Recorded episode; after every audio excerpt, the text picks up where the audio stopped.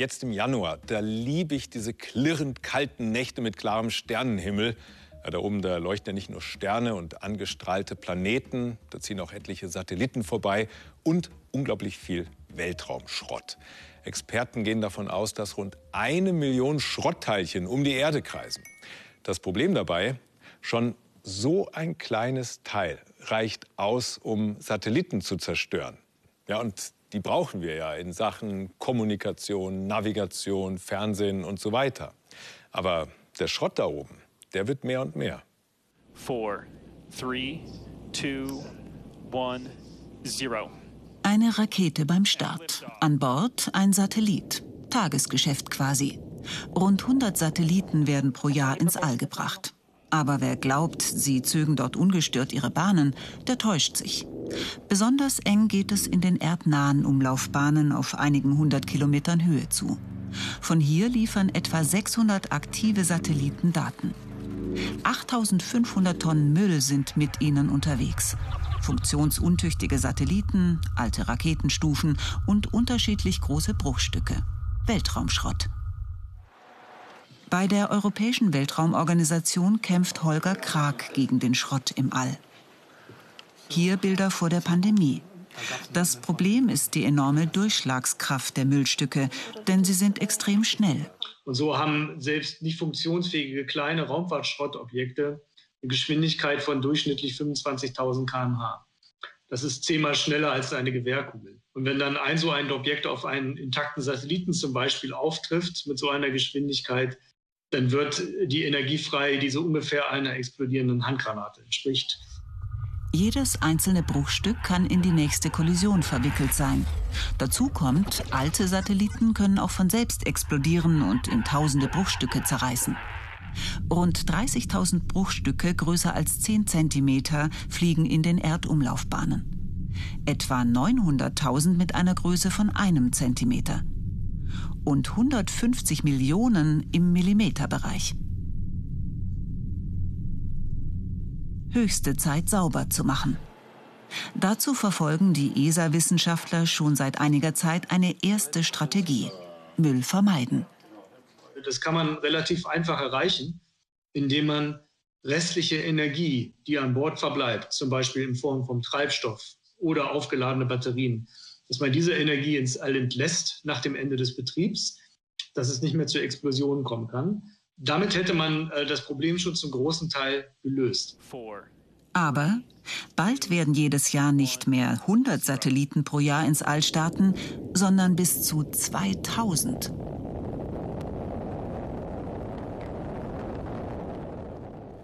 Am besten ist es natürlich, Müll zu vermeiden. Das gilt für die Erde wie für den Weltraum. Aber gegen die Mengen, die da oben schon rumkreisen, kommt man mit der Strategie alleine nicht an. Es braucht über kurz oder lang eine Art Müllabfuhr im All. Die ESA, die Europäische Weltraumorganisation, die hat ein Start-up-Unternehmen beauftragt, so eine Müllabfuhr mal auszuprobieren. Die Schweizer sollen es richten. In der Nähe von Lausanne bereiten Forscher die Mission Clear Space 1 vor. 2025 wird eine Rakete mit einem besonderen Satelliten starten, dem Mülljäger. In 600 Kilometer Höhe wird er auf eine Umlaufbahn geschickt.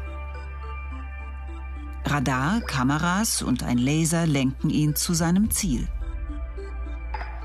Ein circa 100 Kilogramm schweres ausgedientes Raketenteil. Vier Greifarme fangen es ein, ziehen es heran und fixieren es an der Basis. Dann fliegt der Mülljäger mit seiner Fracht in eine niedrigere Höhe und verglüht schließlich. Eine Schwierigkeit dabei, die exakte Position zum Greifen finden, denn die Müllstücke taumeln und drehen sich. Es ist sehr kompliziert, ein Objekt aus einem Bild auskalkulieren in, in Weltraum, weil äh, die, das Licht so, so extrem stark ist dann werden die, die ähm, Formen, die die Kamera sieht, ver verändert sich sehr stark von einem Bild zum nächsten. Das meint, um die Rechnung zu machen, wo das Objekt wirklich ist, brauchen wir eigentlich diese Algorithmen von äh, äh, artifiziellen intelligenten Algorithmen, wo das ausrechnen.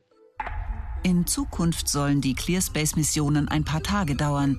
Dabei wird der Mülljäger mehrere Müllstücke nacheinander entsorgen und erst dann selbst verglühen. Irgendwann sollen die Mülljäger wie Abschleppwagen funktionieren und zusammen mit der Müllvermeidung gefährliche Kollisionen verhindern.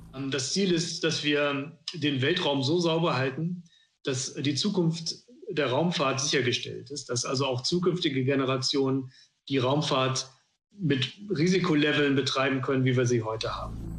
Ohne Müllabfuhr im All steht die Zukunft der Raumfahrt auf dem Spiel.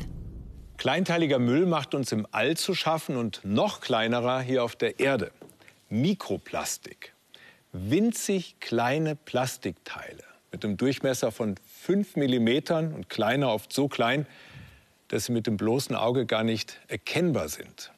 Hunderttausende Tonnen davon landen allein in Deutschland jährlich in der Umwelt. Die stammen zum Beispiel aus dem Abrieb von Autoreifen oder aus der Waschmaschine, wenn wir synthetische Fasern waschen. Oder von achtlos weggeworfenen großen Plastikteilen, die dann mit der Zeit zu immer kleineren zerfallen. Viel davon landet dann mit der Zeit in unseren Flüssen und Seen. Und was es dort anrichtet und wie es da überhaupt hinkommt, das wird gerade erforscht. So, jetzt hier Vorsicht, da ist wirklich steil. Der Umweltwissenschaftler Martin Löder steigt in den Roten Main in Bayreuth. Und hier ist ein bisschen rutschig. Nur 200 Meter entfernt liegt die Kläranlage Bayreuths, die hier ihr gereinigtes Wasser einleitet. Der Verdacht? Kläranlagen wie diese können nicht alle Plastikabfälle aus dem Abwasser filtern. Einen Teil geben sie als Mikroplastik in die Flüsse ab. Mit einem Netz will Löder die Plastikpartikel fangen und analysieren. Und los.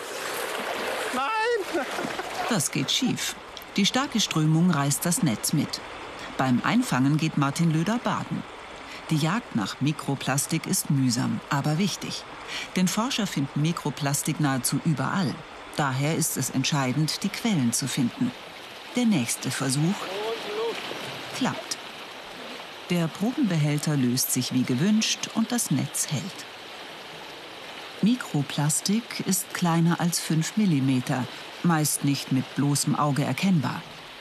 Jede Probe muss im Labor wochenlang aufwendig aufbereitet werden, um die Teilchen zwischen Sand, Lehm und den vielen organischen Bestandteilen zu finden. Aber schon beim ersten Hinschauen sieht Löder etwas.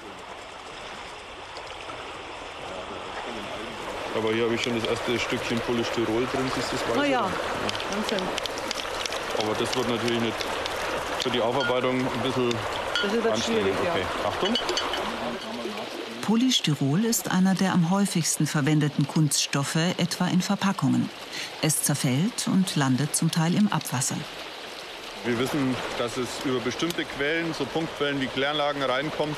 Aber es gibt natürlich auch ganz viele diffuse Quellen, zum Beispiel aus der Landwirtschaft, äh, über Abschwemmung von, von öffentlichen Flächen und so weiter und so fort. Das ist bislang noch nicht quantifiziert worden. Ja. Also da ist auch noch ganz viel Forschungsarbeit notwendig.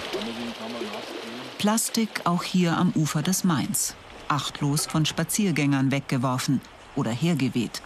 Durch Sonnenlicht zerfällt es und durch Reibung wird es allmählich zu Mikroplastik zermahlen.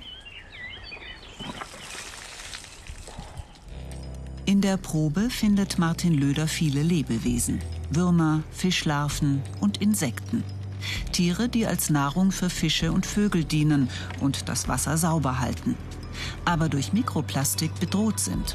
Denn es kann zum Beispiel chemische Weichmacher enthalten, die giftig sind. Löder will sich das auffällige Polystyrolstückchen näher ansehen mit einem Spektroskop.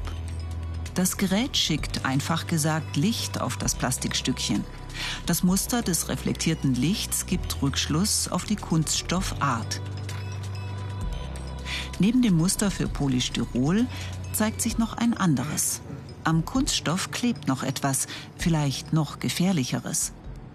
Also es wird spekuliert, dass zum Beispiel auch Plastik, was äh, in, der Kläranlage war, dass es zum Teil pathogene Keime äh, an der Oberfläche, äh, dass da eine Besiedlung stattfindet und dass die dann quasi mit dem Mikroplastik aus der Kläranlage äh, dann rausschwimmen können und äh, dass die dann halt die Plastik als Sphäre in die Umwelt benutzen. Gleich nebenan erforschen Löders Kollegen Christian Laforge und Julian Brehme die möglichen Gefahren durch Mikroplastik genauer. Welche Folgen haben die winzigen Kunststoffteile zum Beispiel für Muscheln? In diesem Experiment kleben sie Sensoren an deren Schale. Für die Muscheln ist das harmlos. Für die Forscher allerdings etwas knifflig, bis die Sensoren halten. Ja, dann müsste es auch schon halten. Also müsste es eigentlich damit wollen sie prüfen, ob die Muscheln durch mit Mikroplastik verunreinigtes Wasser gestresst werden.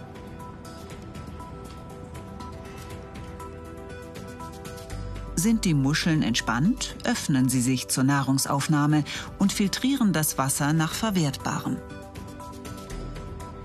Dann bekommen sie eine Lösung bestehend aus Algen als Nahrung, versetzt mit Mikroplastik. Wie sie das vertragen, können die beiden Forscher per Computer verfolgen. Also wir haben das jetzt hier in erhöhter Geschwindigkeit und wir sehen jetzt hier die Aktivität von unserer Muschel. Das war jetzt eine, die mit Plastik gefüttert worden ist. Genau. Die Ausschläge zeigen, dass sie durch Mikroplastik erregt, also gestresst werden. Und wenn die Belastung des Mikroplastiks ihnen zu viel wird, machen sie ganz dicht. Je kleiner diese Plastikpartikel werden, umso höher ist die Wahrscheinlichkeit, dass die Kunststoffpartikel nicht nur im Verdauungstrakt der Organismen verbleiben, sondern vom Verdauungstrakt ins Gewebe übergehen können und dort beispielsweise zu entzündlichen Reaktionen führen könnten. Ähm, das wurde bei Marinenmuscheln gezeigt. Noch steht nicht fest, dass Mikroplastik die Umwelt und ihre Organismen auf Dauer schädigt. Aber erste Erkenntnisse von Christian Laforge und seinen Kollegen lassen das vermuten. Also ich hätte ja gedacht, dass Kläranlagen feiner filtern würden, aber offenbar schaffen sie es nicht, das Wasser komplett vom Mikroplastik zu befreien. Experten gehen davon aus, dass Kläranlagen es immerhin schaffen, zwischen 95 und 99 Prozent des Mikroplastiks aus dem Abwasser herauszuholen. Ein kleines bisschen, das entwischt. Und um diesen Rest auch noch einzufangen, ist die Wissenschaft gefragt. Es gibt auch schon Ideen, wie man das schaffen könnte. Die Kläranlage von Landau in der Pfalz. Zwar wird in ihr das Abwasser vom größten Teil des Mikroplastiks gereinigt, aber der Chemikerin Katrin Schuhn genügt das nicht. Denn leichte Mikroplastikpartikel sinken in den Klärbecken nicht ab wie andere Schmutzpartikel, sondern bleiben oben und gelangen über den Ablauf in die Flüsse. Daher hat Schuhn ein Verfahren entwickelt, mit dem Dennis Schober den letzten Rest Mikroplastik künftig entfernen will. Auch das, was wir hier natürlich prinzipiell als klares Wasser wahrnehmen, aber dennoch sind Mikroschadstoffe weiterhin in diesem Wasser vorhanden. Wenn ich dann sehe, dass, dass auf, den, auf den großen Becken mehrere kleine Partikel rumschwimmen, die höchstwahrscheinlich äh, Kunststoffe sind, äh, das ärgert mich natürlich. Ne? Aber ich, uns als äh, Kläranlagenbetreiber sind da die Hände gebunden. Wir kommen von der Technik her einfach auf dem jetzigen Stand nicht weiter. Tatsächlich schwimmen noch Partikel im gereinigten Wasser, vielleicht auch Plastik. In einem Stahlzylinder wollen die beiden diese Partikel aus dem Wasser holen und geben selbst eine bestimmte Menge Mikroplastik hinein zur Kontrolle. Übersteigt die Menge, die wir rausholen, der Menge, die wir zugegeben haben, wissen wir, dass wir zusätzlich auch noch Mikroplastik direkt aus der Nachklärung entfernt haben. Dann kommt ein Gel zum Einsatz, das aus Kieselsäure besteht. Es soll wie ein Kleber wirken, ist aber ungefährlich. Nur wenige Milliliter sollen genügen, um das Mikroplastik zu binden.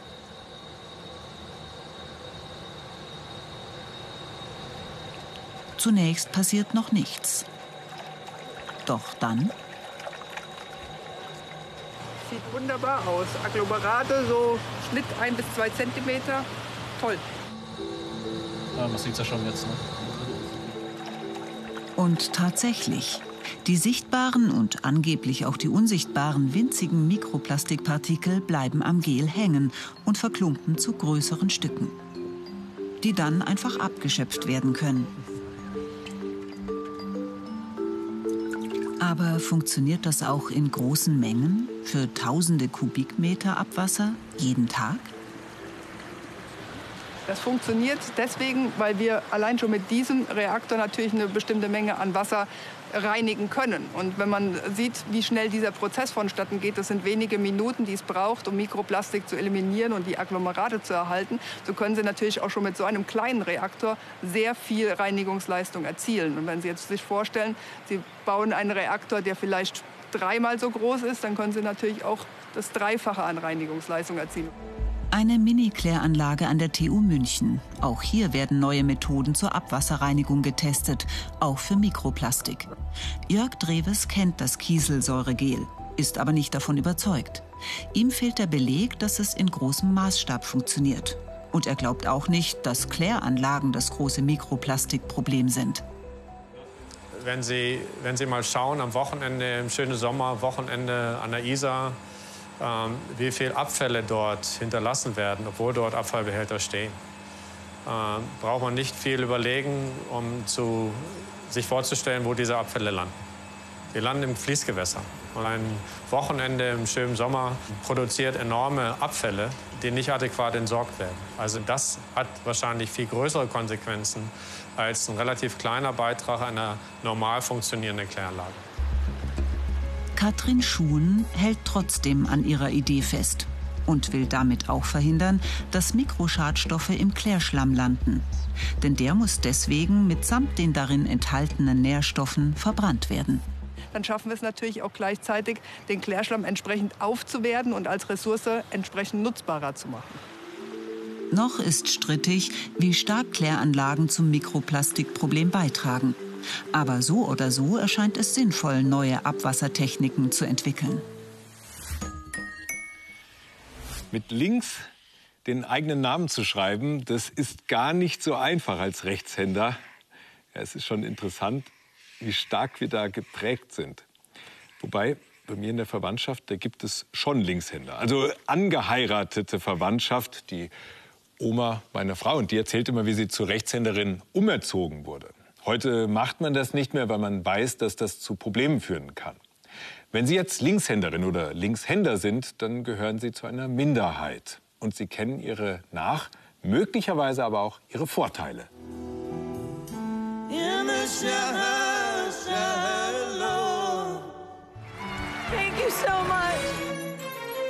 Was haben diese Berühmtheiten gemein? Sie sind alle Linkshänder. Sogar vier der letzten sechs US-Präsidenten. Linkshänder. Anscheinend sind sie erfolgreicher im Leben. Oder trügt der Schein? Etwa 10 bis 15 Prozent aller Menschen sind Linkshänder. Zählt man die auf die rechte Schreibhand umgeschulten dazu, kommt man auf 20 bis 30 Prozent. Diese Minderheit lebt in einer Welt für Rechtshänder. Thermostat oder Klopapier, Handys und Armbanduhren. Immer ist alles rechts.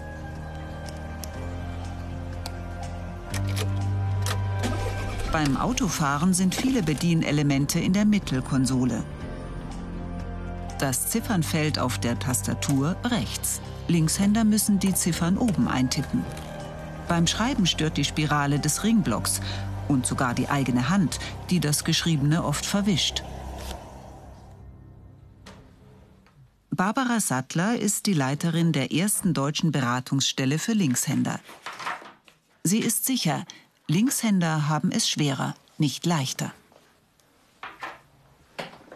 Die rechtsgerichtete Welt zwingt den Linkshänder immer wieder mit seiner nicht dominanten Hand Sachen zu tun. Er bekommt es nicht so gut hin äh, und sie projizieren diese vermeintliche Ungeschicklichkeit auf ihre Fähigkeit, auf ihr Selbstbewusstsein eventuell sogar und empfinden sich als Ungeschickter. Also muss den Linkshändern geholfen werden. Barbara Sattler trainiert linkshändige Kinder im Vorschulalter und in den ersten Grundschuljahren. Zum Beispiel Benedikt. Auf Zeigefinger, genau. Imse, Wimse, spinne, solange dein Faden ist. Nach motorischen Aufwärmübungen wird Schreiben geübt. Gerade in der ersten Lernphase dürfen sich keine Fehler einschleichen. Wichtig ist die Haltung der linken Hand, aber auch die Position des Blattes und der rechten Hand. Mit Hilfe von Frau Dr. Sattler war das die einzige Möglichkeit, weil im schulischen Kontext ist das nicht gegeben. Da sind zwischen 25 und 28 Kinder in einer Klasse und der Lehrer hat nicht die Möglichkeit, auf jedes Kind einzugehen.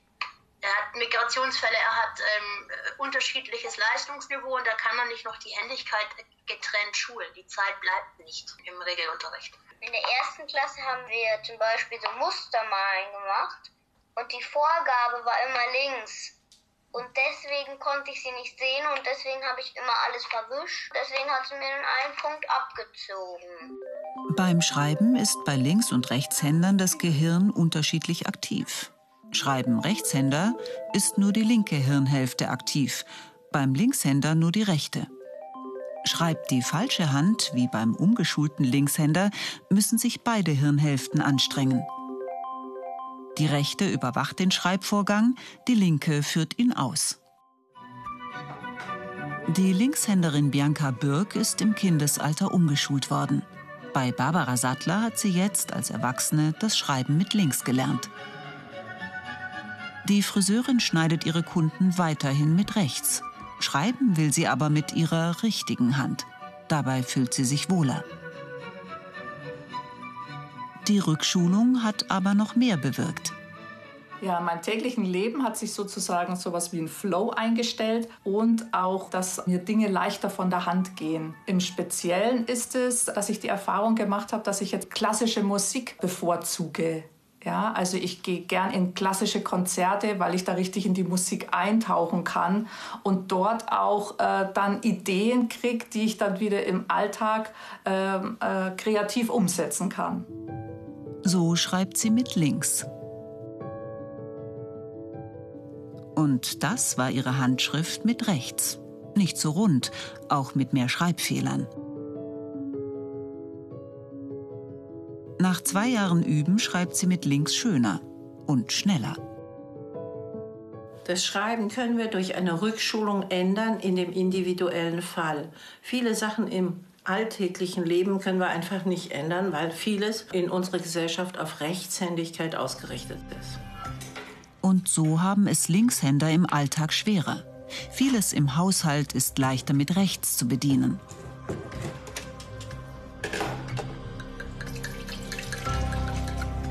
Beim Essen ecken sie dann mit Rechtshändern an, etwa weil sie den Löffel links halten.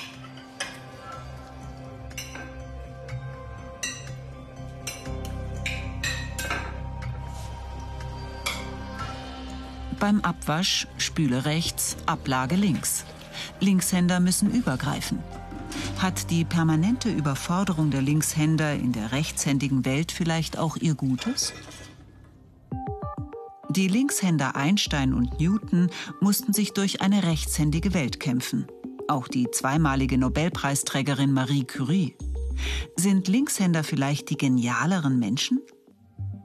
Und tatsächlich, zwar haben in der Summe Links- und Rechtshänder die gleichen IQ-Werte, doch unterscheiden sich die Verteilungen ein wenig. Unter den Linkshändern gibt es tatsächlich mehr Intelligenzbestien aber auch mehr Minderbegabte. Untersuchungen zeigen, Linkshänder sind aber nicht kreativer, auch wenn viele bekannte Künstler Linkshänder sind. Sicher ist Beatle Paul McCartney hier links genial. John Lennon und George Harrison sind es aber auch. Und beide Rechtshänder.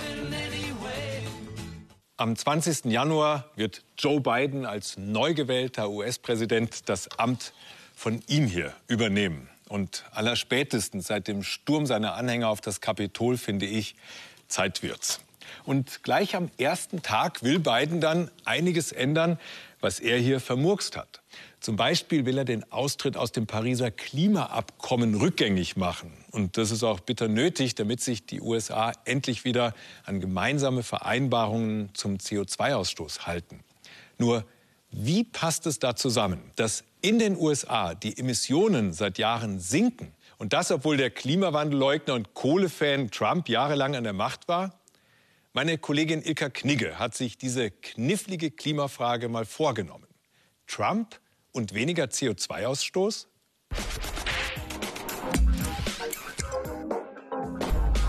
Bei dieser Nachricht, da habe ich erstmal die Welt nicht mehr verstanden. Unter Donald Trump, da sind die CO2-Emissionen in den USA runtergegangen. Kein Witz. Jetzt sagt ihr bestimmt, Corona, Lockdown, weniger Wirtschaftsleistungen, liegt doch alles auf der Hand. Aber falsch. Die niedrigeren Emissionen, die gab es schon vorher. We have done an incredible job environmentally. We have the cleanest air, the cleanest water and the best carbon emission standards that we've seen in many, many years. Um knapp 140 Millionen Tonnen ist 2019 tatsächlich der CO2-Ausstoß in den USA runtergegangen im Vergleich zum Vorjahr. Da habe ich mich gefragt, wie kann das denn bitte sein? I'm an environmentalist. a lot of people don't understand that. Warum verstehen die Leute das nicht? Also, ich dachte immer, als Umweltschützer, da tritt man nicht aus dem Pariser Klimavertrag aus. Also, dachte ich. As someone who cares deeply about the environment, which I do, I cannot in good conscience support a deal that punishes the United States. Und genehmigt nicht reihenweise Öl- und Gasbohrungen. oder erlaubt den Bau von neuen Pipelines, schwächt Umweltauflagen ab oder setzt Naturschutzgesetze außer Kraft. Okay. Keystone Pipeline. Aber die Zahlen sind nun mal, wie sie sind. Weniger CO2-Ausstoß. Woran das liegt, dazu kommen wir jetzt. Und, kleiner Spoiler, nein, Trump ist nicht der Held der Story. You're fired. Get out of here. Es liegt vor allem am Energiemix bei der Stromerzeugung. Hier sieht man, der Kohleanteil bei der Stromerzeugung sinkt stark. Das ist die graue Linie. Der Naturgasanteil steigt. Das ist die blaue Linie. Genau bedeutet das, die CO2-Emissionen, die durch Kohleverbrennung entstehen, die sind 2019 um ganze 15 Prozent runtergegangen im Vergleich zum Vorjahr. Stattdessen mehr Naturgas. Das klingt so schön sauber, umweltfreundlich natürlich. Damit ist aber vor allem das billige Frackinggas gemeint. Dieses billige Frackinggas, das drängt alte, schmutzige Kohlekraftwerke vom Netz. Verbrannt wird es in neuen Gaskraftwerken und die stoßen weniger CO2 aus. Eigentlich eine super Sache fürs Klima, oder? Haben die USA also doch alles richtig gemacht? Weniger CO2, klar, das klingt ja erstmal gut. Und jetzt kommt das große Aber. Kohle durch andere Energiearten ersetzen, dieser Effekt, der ist natürlich endlich. Irgendwann ist auch das letzte schmutzige Kohlekraftwerk stillgelegt und so kann man den CO2-Ausstoß dann nicht mehr verringern. Wann das sein wird, können Fachleute relativ genau sagen. So ab 2030. Dann steigen auch die Emissionen wieder an, zum Beispiel in den Bereichen Transport und Industrie. Fassen wir also zusammen. Die USA verursachen gerade immer weniger CO2-Ausstoß, nicht wegen, sondern trotz der Politik von Donald Trump. Aber das wird sich sehr bald wieder ändern. Machen die USA genauso weiter, dann bleiben sie 2050 nur knapp unter der Menge an Emissionen, die es 2019 gab. So sagen es Forschende voraus. Also nichts mit klimaneutral bis 2050. Dieses Ziel des Pariser Klimaabkommens, das kann man damit also komplett vergessen. Keine Chance. Der neue US-Präsident Joe Biden, der sollte also schnell eine klimafreundlichere Politik anstoßen. Am besten ab Tag 1. Dem Pariser Klimaabkommen wieder beizutreten, ist da nur der erste kleine Schritt.